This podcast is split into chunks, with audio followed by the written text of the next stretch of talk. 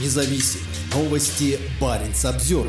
Самая северная трансграничная железная дорога в Европе по-прежнему закрыта. Остановка железнодорожного сообщения между Кируной и Нарвиком из-за схода с рельсов состава с рудой два месяца назад стала серьезной проблемой для LKAB, крупнейшей горнодобывающей компании Швеции. Авария также показывает уязвимость инфраструктуры, которая необходима для переброски подкреплений по линии НАТО на самый север Скандинавии. Состав железной рудой, который следовал из Кируны на север Швеции в Нарвик, на побережье Норвежского моря сошел с рельсов на станции Васияури, недалеко от границы между странами за неделю до Рождества. Сначала Государственное транспортное управление Швеции считало, что пути можно будет восстановить в течение двух недель. Однако простой затянулся до января. Бурана в конце месяца и сложности при ремонтных работах привели к дальнейшим задержкам. По состоянию на середину февраля движение все еще не возобновлено. Тем временем в Керуне накапливается железная руда. Это очень тревожно, это сильно на нас скажется, если затянется слишком долго, отмечает Линда Бьюрхольд, менеджер по логистике LKAB.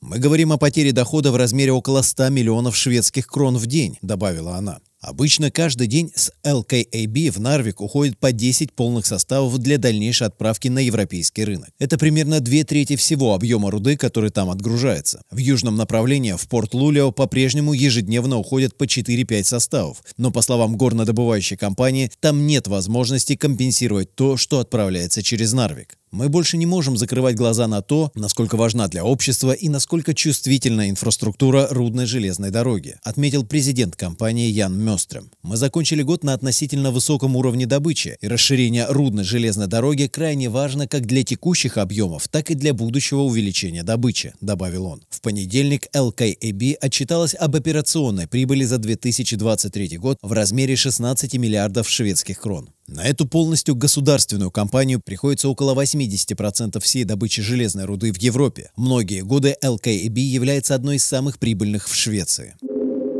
Важность железной дороги для НАТО. Через несколько недель на севере Норвегии начинается учение Nordic Response, которое будет задействовано около 20 тысяч военнослужащих из 14 стран НАТО и стран-партнеров Альянса. Одним из ключевых элементов Nordic Response считается отработка действий по трансграничной обороне и переброски военной техники между самыми северными регионами Норвегии, Швеции и Финляндии. Для переброски военной техники союзников из портов Норвегии в Швецию и Финляндию в качестве основной стратегической инфраструктуры выбраны две норвежско-шведские трансграничные восточной железной дороги. Мерокербанен от Стьордала до Эстерсунда, намного южнее Северного полярного круга, и Мальмбанен от глубоководного порта в Нарвике до Кируны и далее на юг до Лулио или Хапаранды. Шведские и финские власти недавно возобновили работу железной дороги из Хапаранды через реку в финскую Лапландию. Баренц Обзервер сообщал ранее, что Финляндия хочет получить финансирование по линии Европейского Союза для улучшения сообщения между Востоком и Западом, утверждая, что его важность возросла после вступления страны в НАТО. Как сообщает европейское представительство Северной Швеции, в январе ЕС выделил 98 миллионов шведских крон на улучшение рудной железной дороги для перевозки военных грузов.